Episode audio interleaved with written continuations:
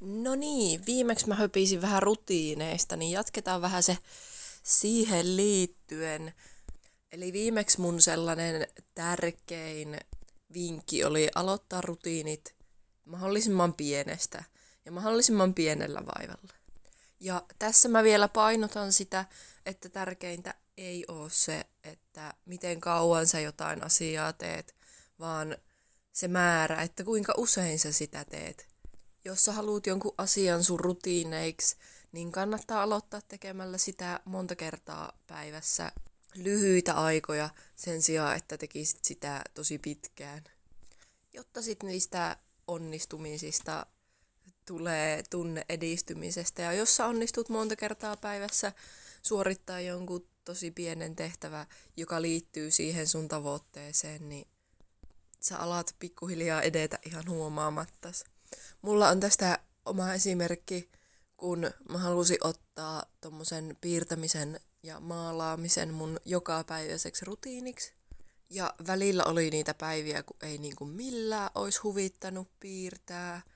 Mutta mä sitten tein niin, että niinä päivinä, joina ei olisi millään jaksanut piirtää, niin mä edes pakotin itteni tekemään jonkun pari viivaa paperille tai jonkun muutama ympyrän. Pointtina, että sai itsensä sen verran tekemään, että sai nostettua sen kynän käteensä ja tehtyä siihen paperille jälkeen.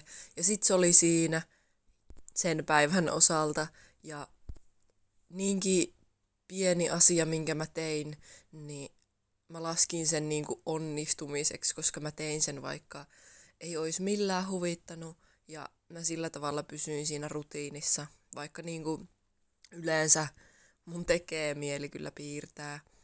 Ja varsinkin nyt, kun se on ottanut semmoiseksi päivittäiseksi tavaksi, niin innostus sitä asiaa kohtaa on kasvanut ihan huikeasti. Et sit kun siinä alkaa olla pikkuhiljaa just parempi ja parempi, niin kohta sitä huomaa, että on mennyt joku monta tuntia maalatessa ilman, että on yhtään tajunnut sitä ajan kulua.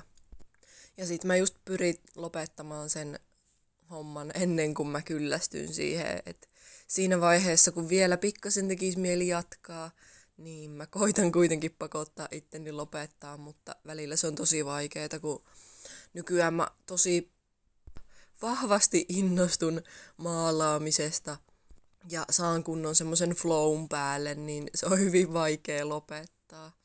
Mutta tosiaan, että on päässyt kiinni siihen harrastukseen, niin sitä on pitänyt opetella ihan kunnolla tekemään rutiinia ja saamaan sen sellaiseksi päivittäiseksi tavaksi, koska aiemmin mä hyvin paljon harvemmin maalasin, ehkä kerran kuukaudessa tai jotain, mutta nyt tosiaan jos mä en maalaa, niin mä piirrän sitten tai teen jonkunlaista digitaalista taidetta koneella, mutta pointtina on se, että pakotan itteni joka päivä tekemään edes sen kaikkein vähimmäisen, eli piirtämään jonkun viivan paperille, jos ei mitään muuta pysty tai jaksa. Ja sitä mukaan se oma innostus sitä asiaa kohtaa alkaa kasvaa, mitä enemmän sitä tekee ja mitä paremmaksi siinä kehittyy. Ja ylipäätään, kun saa siinä hommassa niitä onnistumisen tunteita, kun aloittaa tekemään, niin se on aina heti kotiin päin ja edistää sillä omalla tiellä. Et sen jälkeen, kun sulla on joku selkeä tavoite, niin tee joka päivä, joka päivä jotain, mikä auttaa kohti sitä tavoitetta. Mielellään just joku mahdollisimman pieni asia, jotta pystyy, py, pysyy sit motivoituneena ja tekee sen asian joka päivä. Joku semmoinen asia, mihin ei mene paljon energiaa, että se ei sit jää tekemättä. Mutta näistä asioista me käytännössä keskusteltiin jo viimeksi. Niin sit siitä motivoinnista. Eli mulle semmonen yksi tärkeä asia, mikä on pitänyt mut motivoituneena, silloinkin kun tuntuu ihan hirveän turhalta piirtää joku yksi viiva, tai jos mä haluan lukea jotain kirjaa, niin aloitan sillä, että luen yhden sivun joka päivä, niin se voi tuntua niin turhalta, että eihän semmonen yhden sivun lukeminen tai yhden viivan piirtäminen tee niin kuin oikeasti mitään se oman tavoitteen eteen. Mutta se on aina parempi kuin ei mitään ja se on aina alku. Ja vaikeintahan on se alkuun pääseminen. Ja tosi pitkällä aikavälillä, kun mietitään, niin näillä pienillä tavoillahan on se kaikkein suurin merkitys, koska me tehdään niitä joka päivä, niin ne alkaa ajan myötä kerääntyä ja kasvaa. Tulee sellainen korkoa korolle ilmiö. Oli sulla huonoja tapoja tai hyviä tapoja, niin ne alkaa kerääntyä ja vaikuttaa yhä enemmän ja enemmän niin kuin pitkällä aikavälillä siihen, että millainen sun elämä on ja millaiseksi sä koet itsesi. Ja se on jotenkin tosi tärkeä asia muistaa se ison mittakaavan kuva, koska jos sä jäät ajattelemaan tosi pienestä perspektiivistä sitä asiaa ja esimerkiksi sitä, että ei minkään urheiluvaatteiden pukeminen päälle auta parantamaan kuntoa, niin todennäköisesti sä et sitten ole motivoitunut tekemään sen sun tavoitteen eteen yhtään mitään, ellet oo sitten ihan hirveän motivoitunut, mutta jotenkin kun mä mietin ihmisiä mun ympärillä, niin suuri osa on samanlaisia kuin minä, eli on hyvin paljon semmoisia vaikeuksia aloittaa se homma. Eli joka päivä vaan pikkuhiljaa lähemmäs ja lähemmäs sitä omaa tavoitetta, mikä se ikinä onkaan. Ja siis noista tavoitteista, niin jokaisen kannattaisi tietysti valita ne omat tavoitteet omien vahvuuksien pohjalta. Ja niiden asioiden perusteella, mistä pitää. Jos sä vihaat piirtämistä, niin ei siinä ole mitään järkeä, että sä tavoitteeksi piirtämisen. Kannattaa ruveta etsimään niitä omia vahvuuksia ja sitten kehittämään niitä. Miettiä, että onko parempi jossain asiassa kuin keskimääräisesti muut. Että onko itsellä mitään sellaisia vahvuuksia, joita välttämättä muilla ihmisillä ei ole, tai suurimmalla osalla. Tai jos on joku asia, missä on pikkasen ehkä parempi kuin keskimääräisesti muut, niin siihen kannattaa ehdottomasti keskittyä, koska siitä myös tulee sitä motivaatioa, kun kokee osaavansa jonkun asian. Ja varsinkin on, jos on jotain asioita, mitkä kiinnostaa sua, mistä, mitä sä tykkäät tehdä, niin niihin kannattaa etenkin panostaa. Esimerkiksi mulla just toi maalaaminen, siis mä tykkään siitä ihan hirveästi, mutta mulla on sen kanssa ollut vuosia semmoinen aloittamisen vaikeus, mutta nyt kun mä oon just pakottanut itteni tekemään joka päivä, niin se into ja halu tehdä sitä asiaa on vaan kasvanut koko ajan. Ja tosi tärkeää olisi vielä, että se tekeminen, minkä sä haluat ottaa rutiiniksi, se olisi jollain tavalla semmoista, missä sä pystyt kehittymään ja minkä ohelle sä pystyt rakentamaan sellaisia tavoitteita ja näkemään se oman edistyksen sitten pidemmällä aikavälillä. Jotenkin mulle tuo ihan hirveätä sellaista tyydytystä se, kun mä näen, miten mä kehityn koko ajan. En välttämättä niin kuin huomaa sitä edes kuukauden aikavälillä tai ehkä kahden, mutta jos mä tarkastelen niin kuin vaikka puolen vuoden taakse, niin kyllä mä huomaan, että miten paljon sitä kehitystä on tullut, vaikka sitä ei just välttämättä heti huomaa. Että jos mä vaikka piirrän, niin ei ne mun piirrokset paljon eroa viikon takaisista tai parin viikon takaisista. Mutta sitten jos katsotaan just sinne puolen vuoden päähän, niin mä oon kehittynyt ihan huikeesti. Ja se auttaa mua pysymään motivoituneena. Ja yksi tapa aloittaa rutiini on tehdä se ennen, kun tekee jotain itselleen sellaista mieluista ja rentoa.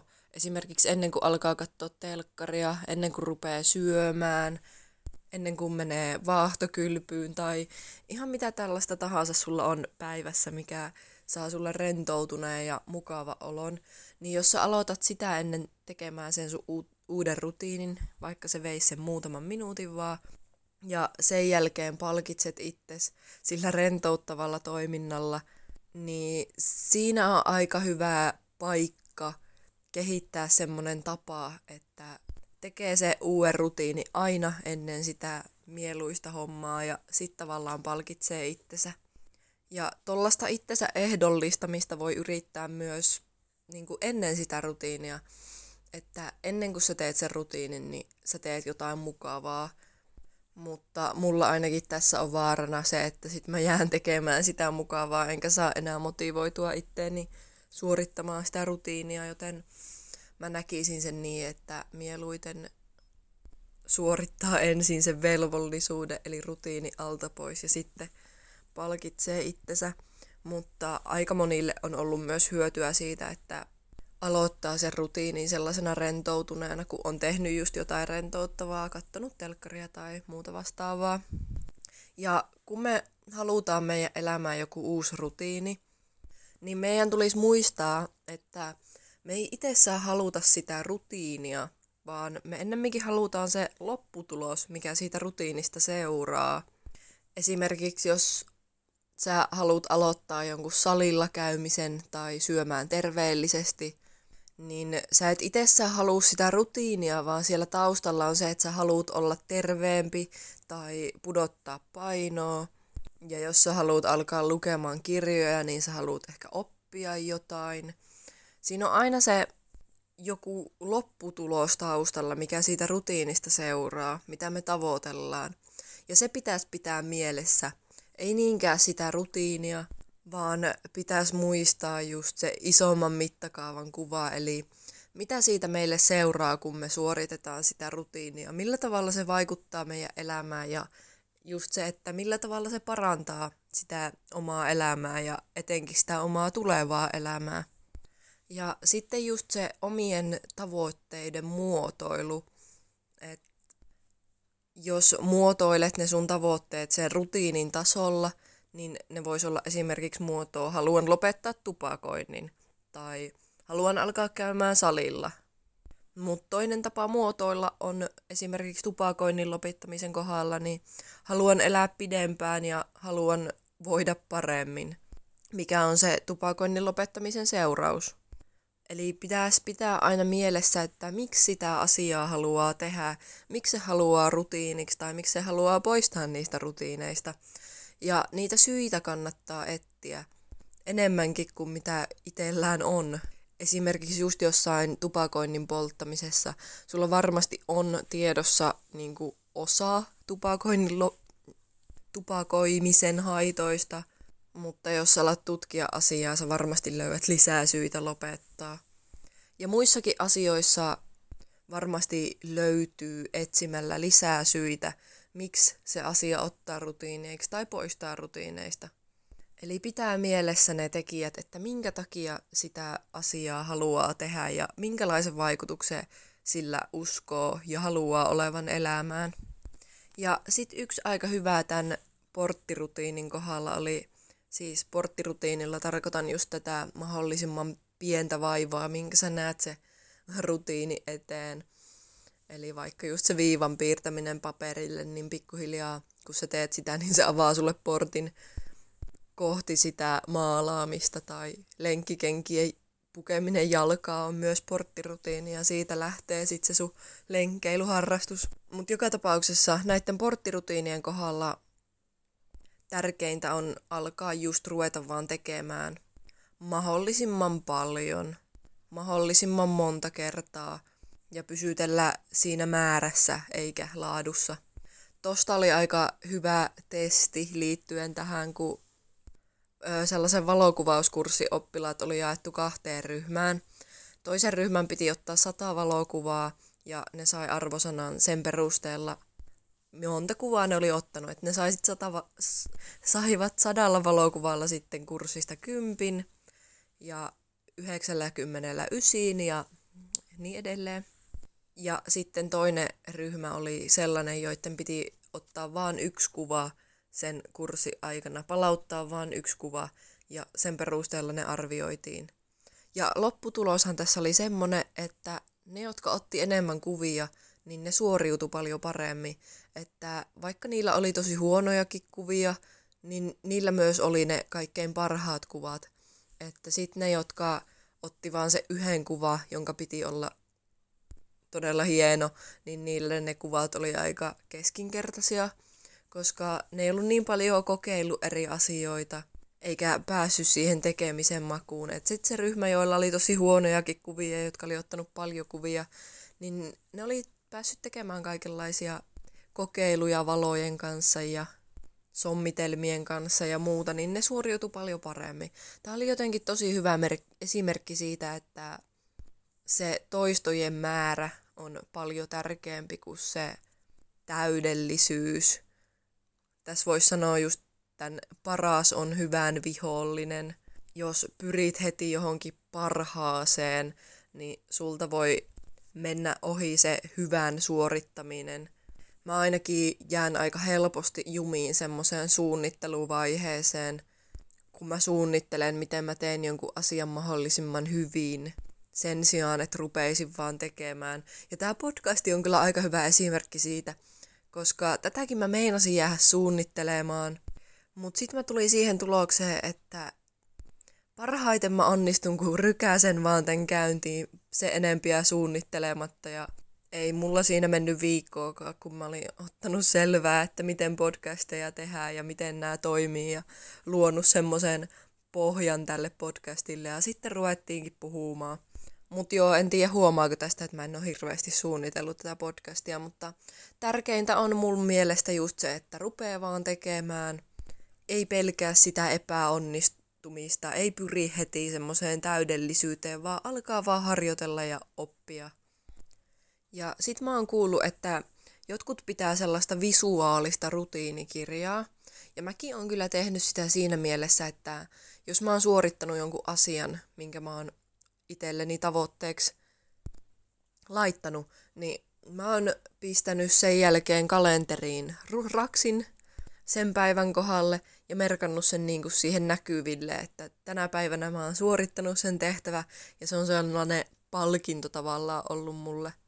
Ihan niin kuin lapsille annetaan koulussa jotain tähtitarroja, kun ne suoriutuu hyvin. Mutta tosiaan mulle on riittänyt se rasti, että näkee tavallaan siinä omassa kalenterissa, omalla seinällään sen oman edistymisen ja niin kuin konkreettisesti sen, että etenee. Ja joillainhan on esimerkiksi pari klemmarirasiaa, ja aina kun ne suorittaa sen rutiinin, ne siirtää toisesta rasiasta klemmarin toiseen rasiaan. Sitten ne näkee niin kuin sen oma edistymisen siinä, että miten paljon niitä klemmareita alkaa kerääntyä siihen toiseen rasiaan. Et se on niinku semmoinen visuaalinen tapa nähdä se oma edistyminen ja se voi olla hyvin motivoiva tekijä. Ja totahan voi nyt toteuttaa ihan millä muullakin kuin klemmareilla, hiuspinneillä, marmorikuulilla, riisijyvillä, niin kuin ihan mitä vaan keksit että jos sä koet, että siitä voisi olla sulle apua, niin yritä ihmeessä, ei siinä ainakaan mitään menetä. Sitten vielä yksi pikkujuttu.